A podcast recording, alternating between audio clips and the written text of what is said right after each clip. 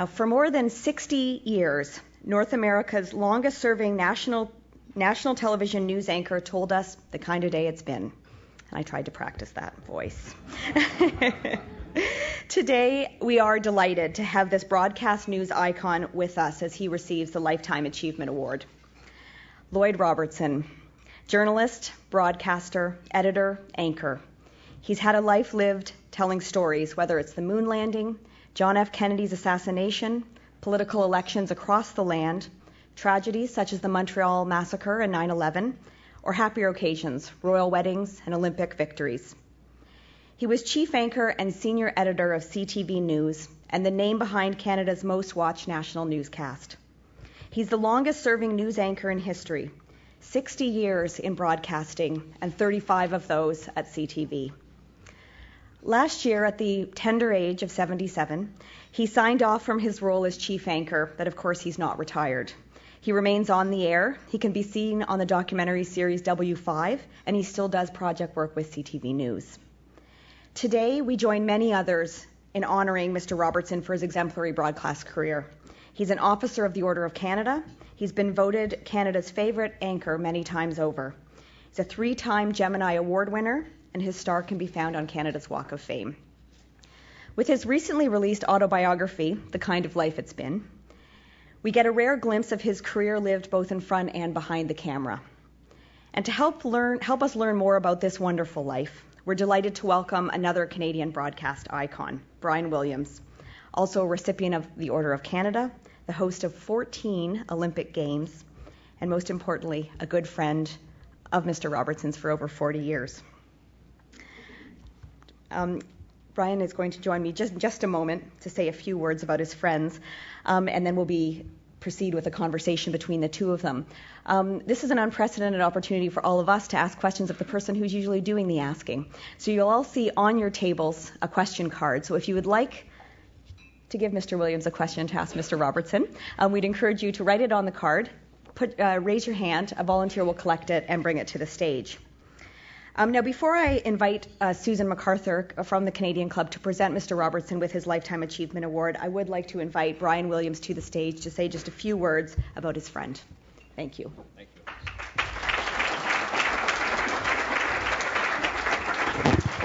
Thank you, Allison, uh, Prime Minister Turner, ladies and gentlemen. In my industry, I've met a lot of talented people. I don't think I've ever met a great broadcaster that combines great ability with integrity, decency, and above all, humility. And that certainly describes my friend and colleague of more than 40 years, Lloyd Robertson. Back in the early 1970s, and I'm dating myself, when I was a young rookie sportscaster at CBC, I did the 6 o'clock sports Monday to Friday, and Thursday and Friday I also did the 11 o'clock sports, so I would stay downtown for dinner. And I can remember one night, you know, I, I'm, I'm new to the business. Uh, here's an icon uh, anchoring the National. He would take me under his wing and take me to the studio restaurant on uh, Church Street. Uh, we'd have, I think, hot hot meatloaf sandwiches or with gravy was his favorite, and he would talk to me about broadcasting. After I left CBC, I'd been there 32 years to join CTV TSN six years ago, June. I remember like it was yesterday. Rick Brace uh, was there. I walked out. He and Yvonne Fetzan introduced me on the stage of the Hummingbird Center, and I said, uh, "Now I have the chance to work with my idol, Lloyd Robertson." And the first show we did together was the arrival of the Olympic flame in Victoria. And this speaks to Lloyd. Before we're going on the air, I'll never forget. I said, "Number one, it's been an honor to work. It's an honor to work with you." And he said, "No, no, no. I'm number two. You're number one when it comes to Olympics. So this began a great argument that has lasted for many, many years. Speaking of the Olympics, uh, we came down to the hotel lobby. I know it's in the book. It was about noon. We were on the air, I think, at uh, 4 o'clock uh, Pacific, 7 o'clock uh, Eastern. And we heard that the Georgian luger, and if they're laughing about the times. Do you know why I give the time at the Olympics and the smart Alex at the Air Farce? My good friends all show Brian Williams with 10 watches. It's it's quite simple, folks. It's because we're on the air live halfway around the world in the middle of the night at maybe 7 o'clock in Nova Scotia, 6 o'clock in Toronto, so it's a point of reference. Anyhow, we come down to the lobby of the hotel, at about noon Pacific, uh, 3 o'clock in Toronto, and we find out the. Um, we find out that Georgian luger has died, a great tragedy. The scripts went out the window. We get to the stadium with 65,000 people, the biggest audience in Canadian history, something like 25 million. If I ever thought of being nervous, uh, that ended right away in a, uh, a, sea of storms. There was an island of tranquility, and believe me, that was my friend Lloyd. I can remember Lloyd, you standing here, Prime Minister Harper about six inches to his right.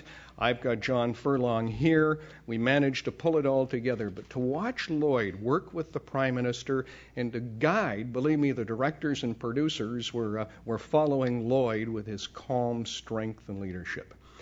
Let me just say one final thing about Lloyd. When he went on Canada's Walk of Fame, people have been introduced by special people. But the man that introduced Lloyd Robertson talked about Lloyd as a man he respected, a man he admired, the longest tenured anchor in all of North America. And the man that introduced Lloyd said all you need to know about Lloyd Robertson. That man was the late, great Walter Cronkite.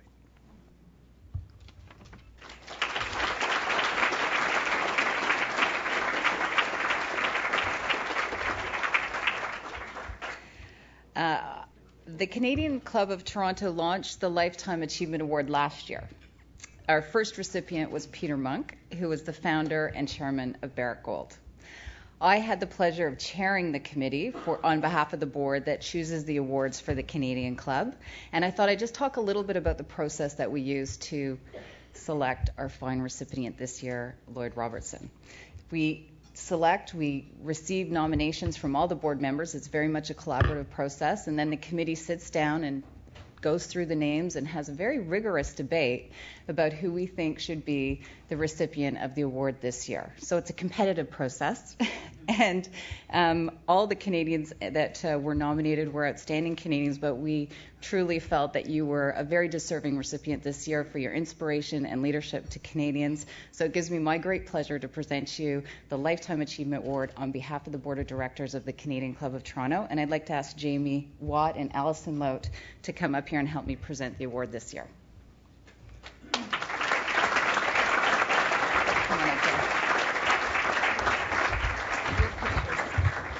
Come on over here. We'll do some pictures. Sure.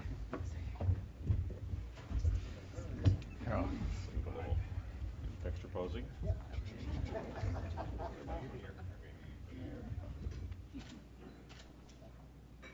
Ready?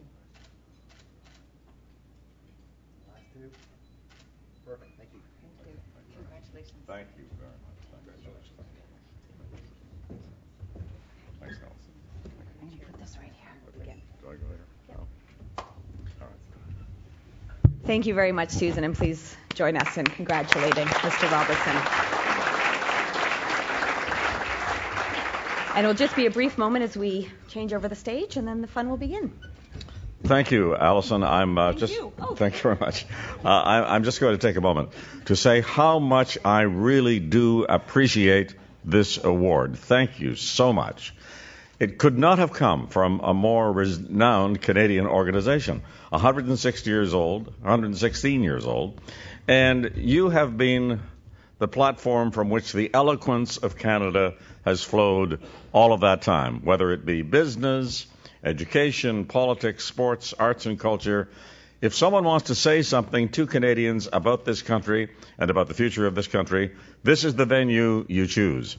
And that's why I was thrilled to be honored with this award. And when I was called about it uh, last June, I literally couldn't wait for the day because uh, it means so very much to me. This country has really kind of seeped into my bones through the years, and uh, I, I, I hope you understand that when I when you read this book.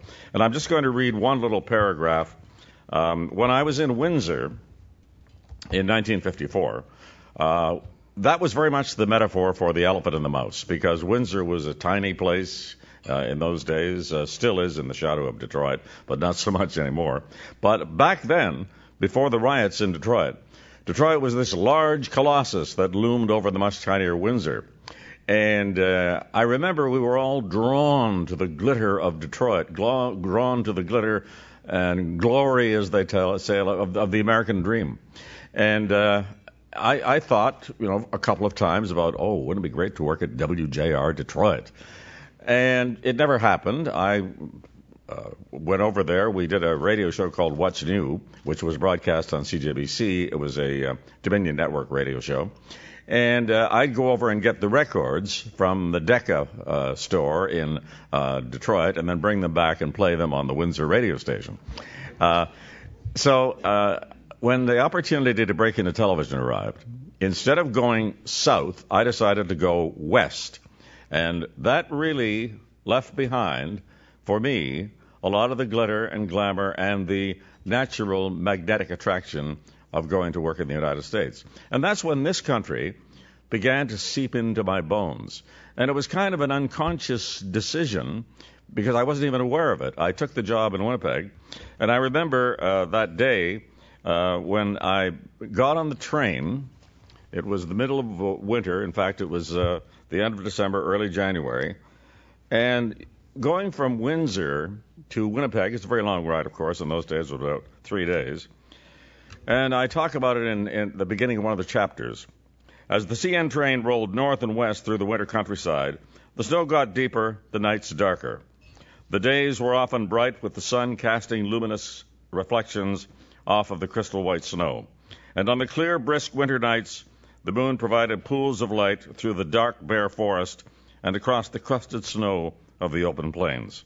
There were quick stops at little places with vaguely familiar names like Hearst and Cochrane in northern Ontario. After three days and three nights, the train began to slow for its arrival in Winnipeg and finally pulled to a stop just after 8 in the morning at the railway station at the forks of the Red and Assiniboine rivers. And that was the beginning, really, for me, of my falling in love with Canada. That train ride from Windsor through Ontario, up north to Winnipeg, seeing the prairies, understanding the kind of country we were becoming. Uh, this was 1956. We were on the cusp of great moments, and I was able to follow Canada's history from that time forward. And I've had so much fun, and I'm so grateful to have been able to stay here and grow up with my country because it took me through 1967, and uh, and I've just had a great time. And I think that's reflected in the book. I know that um, the format today is questions and answers, and we're going to be getting to that in a second. But uh, there's a section in the book on frequently asked questions. I don't think I've marked it, so I'm going to have trouble finding. There we are. Um, and I just wanted to preempt one question. All right. I'm going to usurp you on this one because the single most frequently asked question was who's doing the news today? Believe it or not, that came from everywhere, all over the place. And one time, Nancy and I were in Venice, Italy, in a gondola going under a bridge. Someone yelled, Who's doing the news tonight? over the bridge. And this is the power of television. We recounted that story last Saturday in an item Kevin Newman was doing on W5 with me. About an hour later, I get an email from Anton Koschany, who's the producer of W5. He's here today. Anton says, Look at this. It was from a gentleman who said, I am the jerk who shouted at you over the bridge in Winnipeg. All those years ago. Now, I didn't call him a jerk. He called him he called himself a jerk because he went on to say that his daughter was mortified. and then he went on to apologize for any embarrassment he caused me. Anyway, um, thank you again for the award. I really appreciate it. It's great to see my old friend, former Prime Minister John Turner, here today, Donald MacDonald, and so many other people I've come to know through the years of uh, just bopping around the country and having a good time. It's been fun. And uh, now I will turn it back to Brian. Yes, all right.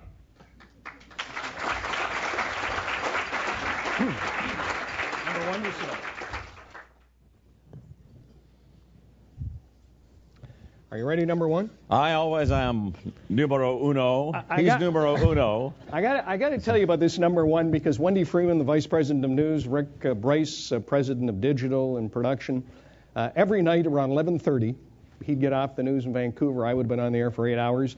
We'd meet at the hotel. We'd have a glass of uh, sher- no, it was conundrum. I will never forget the wine.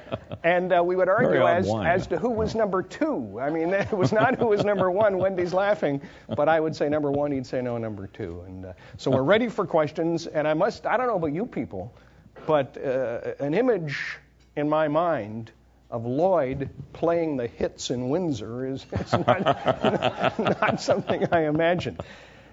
There's a woman here who I have great admiration for who submitted this question. I'll give you her name in just a minute. Lloyd, you've written a quote, tell almost all book. What can you share with us that's not in the book? And remember, ah. there are cameras. The question is from Lloyd's longtime co anchor, and you want to know who's doing the news? Sandie Rinaldo. Sandie. Stand up and be recognized, darling. Sandie Rinaldo, everybody.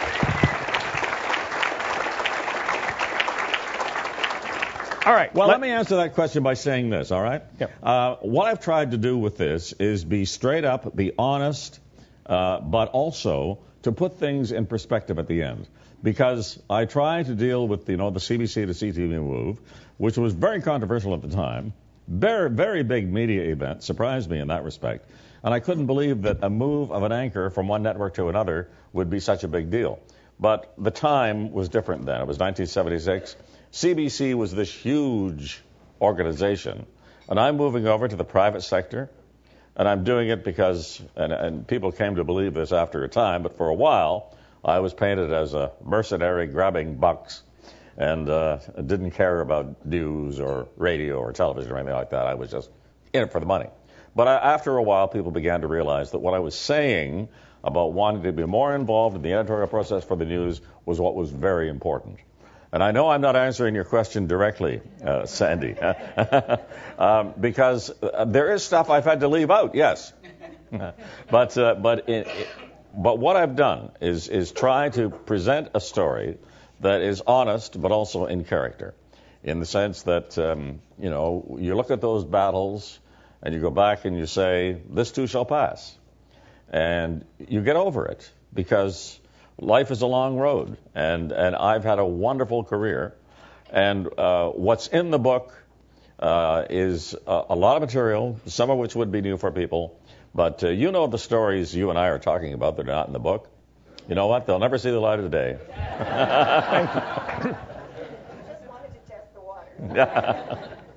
um, here's another question. You have people see you at 11 o'clock, and Nancy's here. You have four daughters. Uh, I know what it's like to be away from home. Can you talk to being away and really never having dinner with your family for 50, 60 years? I'm not sure people realize Lloyd would be in mid afternoon. And some nights, there until 3 in the morning, there's the time again, Pamela Wallin, to, uh, to uh, update British Columbia. If there's a breaking story here, he just doesn't you know, leave at 11.30, uh, whether it's uh, Lisa or whoever. Uh, you have to stay. Can you talk to the sacrifices? Yes, uh, thank you, Brian. There was there's a chapter in the book actually, uh, and it was the idea of the editor from HarperCollins. I hadn't really thought about this, and he said, Lloyd, write something about your day. I said, write about my day. Why would anybody be interested in that? He said, well, I think people don't have the understanding that you're in there from three in the afternoon until midnight and perhaps beyond most days, because they see you at 11 o'clock local time. So uh, I thought about it, sat down, and I recreated a kind of day, uh, a typical editorial meeting day with Wendy and I starting off. I say on bad days, Wendy has a tea too, and uh, starts off with me saying, uh, No screw ups that I can recall from last night, boss. And she says, Yes, but there were too many talking heads coming out of Ottawa. There should have been more real people. Uh, and this was the kind of typical discussion we had at the beginning of those days. But those days started at 3, uh, editorial meeting 3.30, little break for dinner, often home, trying to get home uh, between 6 and 7. Uh, otherwise, it was into the canteen for you know that kind of food, and uh, and then uh, it would be for the rest of the night, the writing, the editing, the process of putting the news together, and then two shows, one at 10 live to the east for 11 o'clock in the Maritimes and 11:30 in Newfoundland, Brian, and and on News Channel direct right across the country. And then often beyond that, if we had a breaking story, like uh, the night um, of the plane crash in Nova Scotia, we did five shows that night. uh, right up until uh, 2:30 in the morning.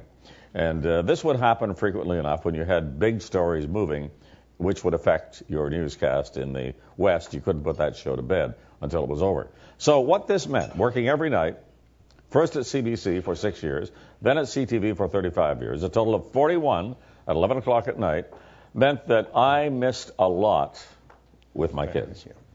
And I came to regret that. So after um, a time, after I became more confident in the job, more sure of what I was doing, felt they weren't going to kill me off, you know, two days later because I made some little mistake, uh, I began to uh, realize that this was something I had to work on now, and I began to develop a better relationship. Uh, Nancy has been a rock all through this, by the way. She has been. She has she has stood by me all the way. Uh, but the difficulty for me was not Nancy so much as it was the girls who didn't understand why Dad wasn't around for some of this, you know, or the concerts at high school some nights. I tried to make them, but much of the time I was just not there. I came to realize that that very important part of your life is what really counts. So I have been, I've spent the last several years now rebuilding relationships with my daughters, and we are very close now. And, and for that, I am really grateful. But it, it is a tough grind. Uh, all those years, all those nights. So I think you understand. At the age of 77, I said I'd like a little bit of a break now, please. So, uh, so last year I, I uh, said goodbye to it all. Uh, but it was a wonderful run. Do I miss it? Uh, some days when a big news story is going, I say, "Oh God, I wish I were there." You know, I'm sitting at home watching it. I wish I were there. Uh, but after a while, you reach the conclusion that you know there comes a time in your life. Uh, uh, the book Passages I read many years ago. Someone recommended it to me when I moved from CBC to CTV. Things roll along with your life, and you just have to adapt yourself, uh, which is what I've had to do on several different occasions. And now I come to this different passage, and I'm moving on. Thank you. Lloyd is from Stratford, Ontario, right, Nancy? Um, I'm born in Winnipeg, and it's good to see that he started in Winnipeg because that's where most successful people begin their careers. um, leading to this question from Eric uh, Do you think your path to anchor could be replicated today? Uh, no, uh, certainly not as quickly as I did it. Uh, definitely not. Because today, there's so much competition. I mean, when I when I started, remember we had basically two networks, CBC and CTV, for many many years, and um, I got there uh, partly because I learned television by doing it. As I was saying to some of the young people here earlier, there were no schools to teach you anything in those days. There were no journalism schools. There were no television schools. There, when I started in 1954, there was one course going on at uh, Ryerson called Radio Arts. That's all there was. And if you were coming into broadcasting, you learned from the ground up. You just did it. That's all. So you put up with the hot Klieg lights and the running makeup and the lipstick even men had to put on because otherwise you'd look like a ghost under those hot lights. Uh, I did all of that and I learned by doing, but I also watched how the real pros were doing things and learned a lot of that as I went along too. Uh, but there was a chance for those of us in those days to make our mistakes because everybody was making mistakes. We were learning it as we went along. Young people today don't have that chance. They have to come to a broadcast organization with some kind of piece of paper in their hands, a certificate, a diploma, whatever you, and uh, they have to start and be as good as they can possibly be right away. That didn't matter. Well, it was important in our days to, you know, do it well. Uh, the only thing about about uh, our day, as opposed to now, is that it was a very Darwinian weeding out process. I mean, you could either do it or you didn't, and it was very clear early on who could do it and who couldn't do it. Nowadays, uh, everybody is supposed to do it well first time out, or you may not have a second chance.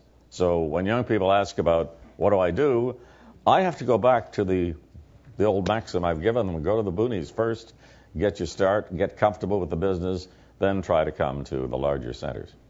You may have answered this next question, and I think it's from one of the uh, young people over here, but maybe it's the technical aspect, I'm not sure, but how has journalism changed in the years since you've started since you started your career? Oh my goodness. Well, uh, We only read press releases from governments back in those days. We didn't ask any questions. My goodness. Prime Minister Turner's about- smiling. Yeah. press. Press releases, uh, very few news conferences, um, not very many questions, uh, and of course, everything changed uh, as the demands of television grew. I mean, television really did change the climate for everybody. Certainly, those of us who worked in the business, but the politicians, the academics, this whole country was changed with the advent of TV. And uh, nowadays, of course, uh, it's changing yet again. We are in the midst of another revolution with the internet, with Twitter, with Facebook, Wikipedia, all of that. But um, from my own point of view, and this is just the way I see it, uh, people will still go for their reliable sources. They may read Twitter and they may pick up the gossip and may enjoy all of that. But I think when it comes to what they really want to know, they'll go to the people they trust. They'll go to the organizations they've grown up with and are familiar with and know that those organizations have professional standards. And in news, that's about fairness and that's about balance and that's about professionalism. And I don't think that will ever go away. I hope not. I know that some gurus are now saying, Brian, people don't care where they get their news. Don't agree with that. I think they do. I think they get what they think is news in some places, but they appreciate that it's really gossip.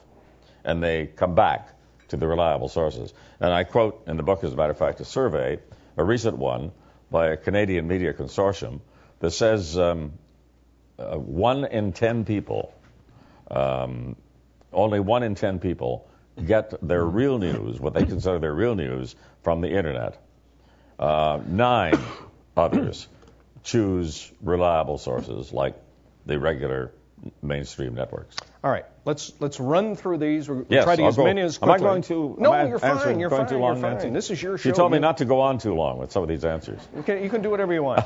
um, interesting question with John Turner here. Uh, who was your favorite prime minister and why? Oh boy, thanks a lot. you know what? I do a bit of a cop out on this one, which I, I know John Turner will appreciate, because my most vivid memory of interviewing prime ministers was the interview I did with Lester B. Pearson in 1967. Uh, I had met John Diefenbaker, and we'd had a few encounters in hallways. But my first sit-down interview was with Lester B. Pearson. And he came into the studio at Expo 67 with his jacket slung over his shoulder, and he said, Hey, Lloyd, how's your rotten management? And I thought, what's he talking? Oh, and I knew immediately what he was talking about.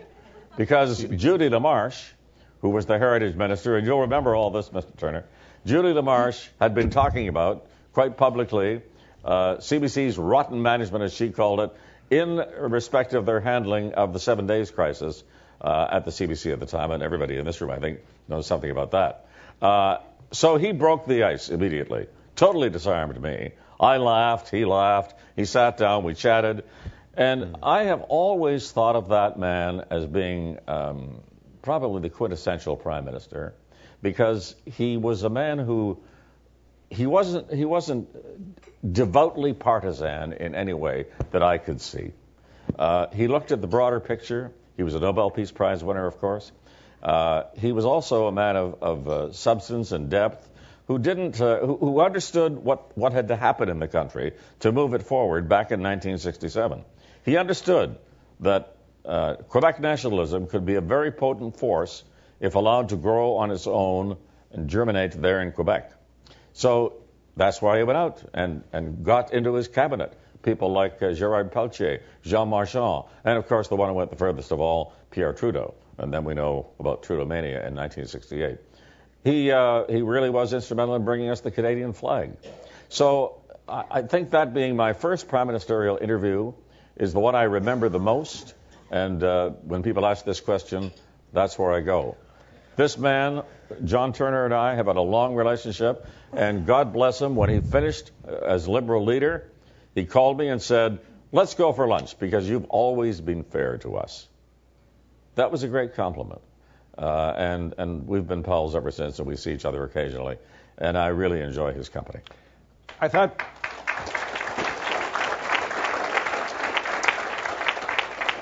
I thought Prime Minister Turner, he stick handled that just like a politician. It was, it was very, very well done. well, he's from Stratford, Ontario. That's where hockey started. Um, we have uh, students here from St. Patrick. Is it St. Pat's uh, Catholic uh, High School? Um, they've been providing many of the questions, and this is one I'm sure from your table. Lloyd, what is the best advice or bit of inspiration you would like to impart to the younger generation, the future of the media? Well, if you're going into media, I'd say uh, be sure that you are you have a curious mind because journalism is a wonderful venue for learning how the world works. Uh, in fact, that's what sort of happened to me. I was a kid coming out of high school, didn't know much, if anything at all, uh, when I started in, at the age of 18 at CJCS in Stratford. But with access to so much, meeting so many people, and being around the country so much, talking to people, learning every day, and that's what you have to do. It's fine to get your degree and get going, but when you get into the business, keep learning, keep growing, because uh, the full the full capacity of your knowledge will be used within your career as you move on, and as you grow up and you get older, um, you'll become more knowledgeable and you'll become um, a better source for people to go to for the real information. I mean, you know now, you probably all have reporters uh, at the various networks and writers at the various papers you respect and respond to when they write or say something. These are people who thought about growing up with the industry, but growing up with life and learning about the world because that's what journalism does. It's a good question. I'm not sure where it comes from. It's an outstanding question. Have you ever had a story that was difficult for you to break, whether it was because of your own morals or a bias you may not have been able to get rid of? It's a great question. Well, the story that really made me angry, and I mentioned this in the book, was the Montreal Massacre in 1989. Because this was the killing of young women at École Polytechnique in Montreal for no other reason than that they wanted to do what men had been doing traditionally. They wanted to go into engineering. And Marc Lépine decided that um, they didn't deserve to exist, in his view. And of course, most of you here remember the rest of that story, the Montreal Massacre. And that night, I had a terrible time because I was so angry about this. Because we had taught our daughters, Nancy and I had said to our daughters, Go with your bliss. Do what you want to do. Do what you feel is inside you. And um, they all did. And here was someone who was going to deny these young women where they wanted to go just because they were women.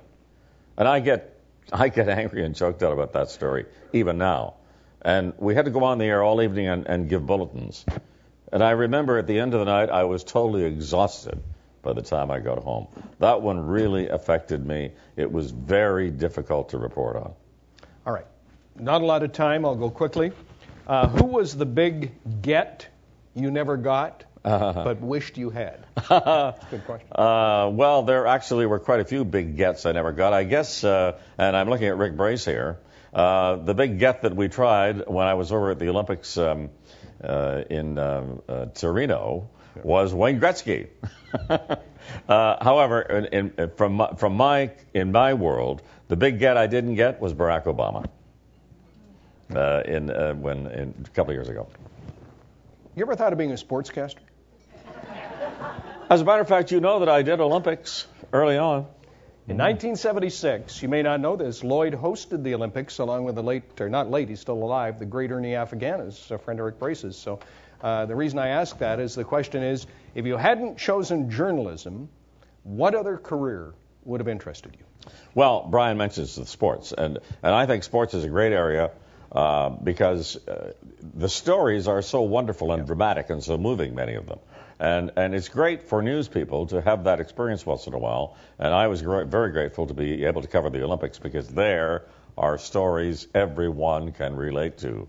These young people striving to be the best they can possibly be on the world stage. Living with disappointment, Brian, as yeah, you know. Yeah. Uh, so often seeing the glory of, of their situation develop for them. Um, but um, I guess um, Would you be a teacher? Would you be a Uh, well, I'm, I'm. I'm thinking about that. I think probably what I would have done uh, was go into the ministry, which uh, I was thinking about early on. Uh, that's the only other thing that ever interested me early. Uh, but I didn't feel the, the call to go into the church full time, and I got interested in radio, and there we are. And I think I made the right call. This, this, this is a personal question. People asked about the changes. To me, it's a lot of it's a technology. Uh, people understand this, but you have a great ability to go live. I mean, there's more live today than there was in the past. Uh, he was great at the opening of the Paralympics, a great friend of the Fox family. I want to ask you about that in just a minute. But talk to me about the ability to go live, how it has all changed, and how now we can get pictures. I know Pam Wallin is here back, uh, not to date Pam, but we were talking. There were times when you had to bring everything in on videotape, but now it's live, live, live. And to Lloyd's credit, his final election was probably his best. So he is the expert on going live. Can you talk to me about how it's changed, how there's more live than ever before? Well, Brian, you probably know the answers to this as well as I do. Uh, I think you have to be a little bit schizophrenic sometimes to deal with what's coming at you in those situations because you're listening to someone saying, go here next, do this now, and you're in the middle of saying something and you suddenly have to change course. And you have to find a way of doing that smoothly, as we say on television, so that you don't upset the audience. Um, I guess I, I just learned that craft very early by watching others do it well, like Cronkite in the U.S. Fred Davis, who did Front Page Challenge here in Canada, he was a master of the television medium for a long, long time. And I watched him and how smooth he was, uh, breaking up the sparring sometimes between Gordon Sinclair and Pierre Berton. And he always handled it with the audience in mind. That is, what are they thinking about this? In the back of my mind, what are they thinking about this? And I tried to do the same thing. Try to say, all right, they're seeing this picture in that narrow box, and some days there were very small boxes. Uh, so, what are they thinking about this as they're watching? So, you're trying to walk them through this event, and not, and you're trying not to be overpowered by the event as you're doing that, because uh, you know it's very easy in television to get stopped by the technology, by the lights, by all that equipment that surrounds you. So, you always have to reach out and try to connect uh, with, as uh, Steve Brody, the old supervisor of broadcast language at the CBC said, you have to imagine you're talking to three or four people at one time out there in the living room. So I always tried to imagine that. That was the way I moved forward with the vision of it all. I don't think there's a story involving Canadians over the last 50 years that Lloyd is not anchored. I know you were especially close. Uh, we both know the Fox family very well, Terry Fox. Can you pick one story, maybe two stories that, that stand out in your mind more than any after 60 years in the business that you covered? Well, there was the Terry Fox story, certainly. That touched me quite deeply because I came to know the family.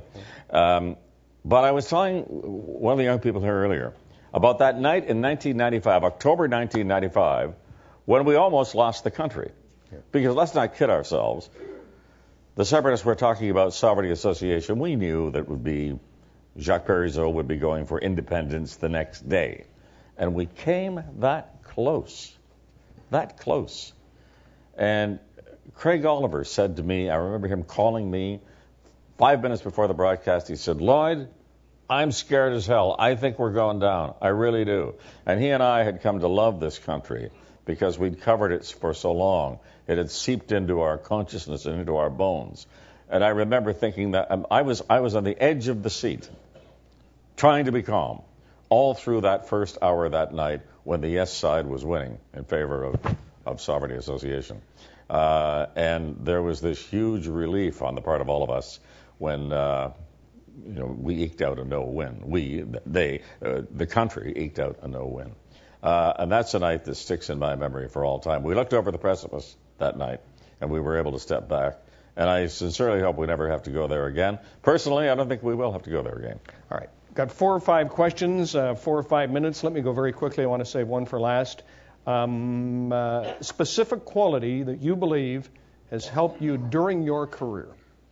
Specific quality? Yes. Uh, probably being a quick, quick study uh, was the most specific quality because you have to sometimes you have to amass a lot of information very quickly, pick out the detail, and you would know this, Brian, the detail of your research, and decide what it is that's important to people and get it out there. Very quickly to the people, you know, going on the air sometimes is the easiest thing we do. It's it's the preparation. I don't think people realize that, do they? Uh, talk to me just briefly. Well, uh, let me use the example of the day, and, and, and Brian was great to work with on this day, when, and you mentioned it, when we had to drive to the stadium from the hotel knowing that the Georgian luger had just been killed. And how are we going to handle this in terms of that broadcast? Because we knew that the Canadians would be presenting a ceremony uh, with um, uh, outlining the history of the country and how great we were presenting ourselves to the world, and yet we had this tragedy on the opening day. And I remember you coming into the makeup room when I was sitting in there and said, Lloyd, we're going to tackle this head on. He just talked to the producer, and they decided that's what we're going to do. And we sat out there, and we stood out there actually, uh, with Catriona down on one side. She spoke for the athletes. Uh, I simply said, you know, these things. This is life uh, crashing in upon us. It's raw. Uh, we have to stop and pause. I said something like this: We have to stop and pause and try to move forward because that's what the young people here are doing. That's what we'll have to do. And I said, I say in the book, as a matter of fact, that I really like working with Brian because he understood what we had to do. He understood that we had to make this right for the audience. They were there in order to watch the show in a kind of setting that they would appreciate the country, but also be knowledgeable of what had happened. Trust me, I learned from standing next to him. Number one. There are um, there, there are students in the room. Uh, this writing here. The question is for the young students at uh, at St. Pat's: social media, good or bad for news? Uh, social media ultimately uh, will be good for news. Uh, we get a lot of source information from social media, but don't count on it for the news because it's not there yet. It may never be. Great for gossip, great for um, digging up sources for us, but that's what it is. It's a it's a communication tool. Second to last question, penultimate question: What important lessons have you learned throughout your career?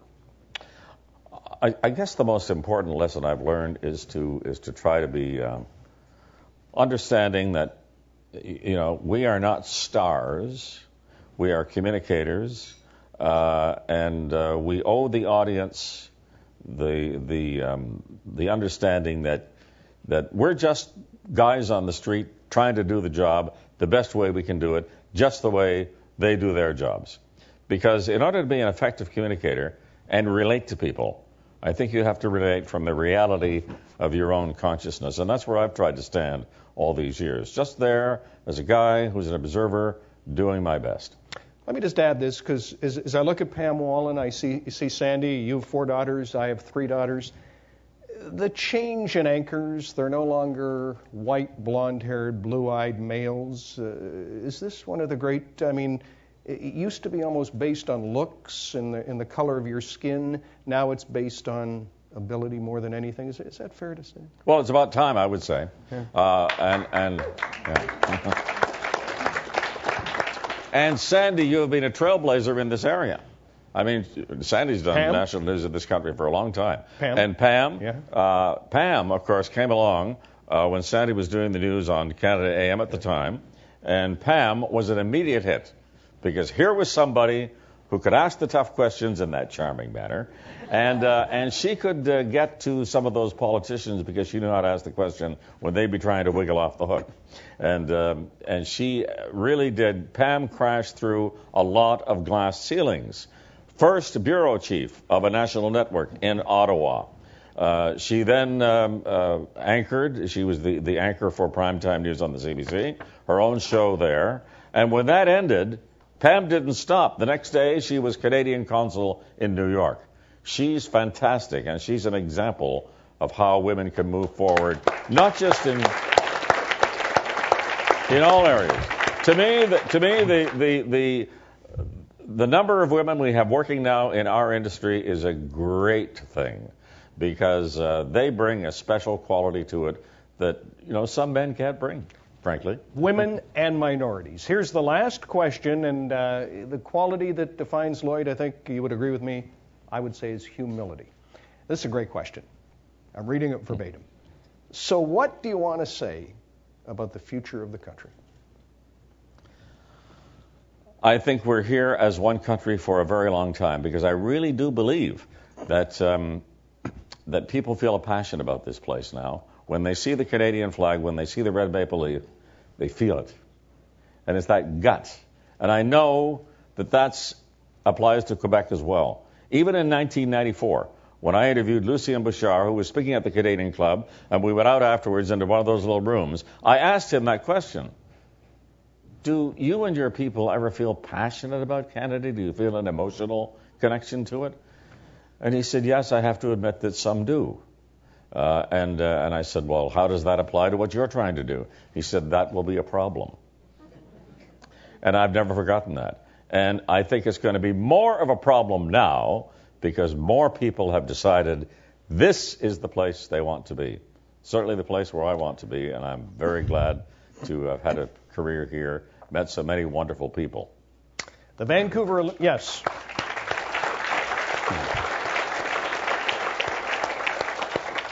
The Vancouver Olympics changed our country. We're no longer apologizing for excellence. We're not afraid to stand up and beat our chests and say, you know what, this is a pretty good place to live. I've had a career of more than 40 years. The highlight for me was working the Vancouver Olympics with a Canadian icon. My friend, congratulations. Thank you, Brian. Thank you so much. That was great. You were great. Very great.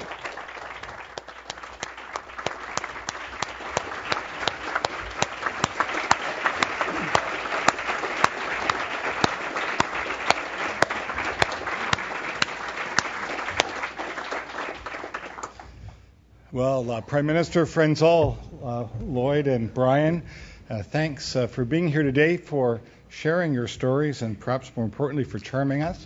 It was uh, it was a treat to listen to you both. Lloyd, you spoke about the importance of editing and participating in the news process yourself, and I think that that actually leads us to what we are all particularly thankful to Lloyd Robertson for. Uh, over his career, he earned the place as a trusted source for news, something that he not only earned, but he maintained. He talked about social media and the increasing amount of bombarding we are getting from news. It's not something I think that will be replaced again. And so that's something that you have not only our thanks in this room today, but you have the thanks of a nation. Thanks very much for being here.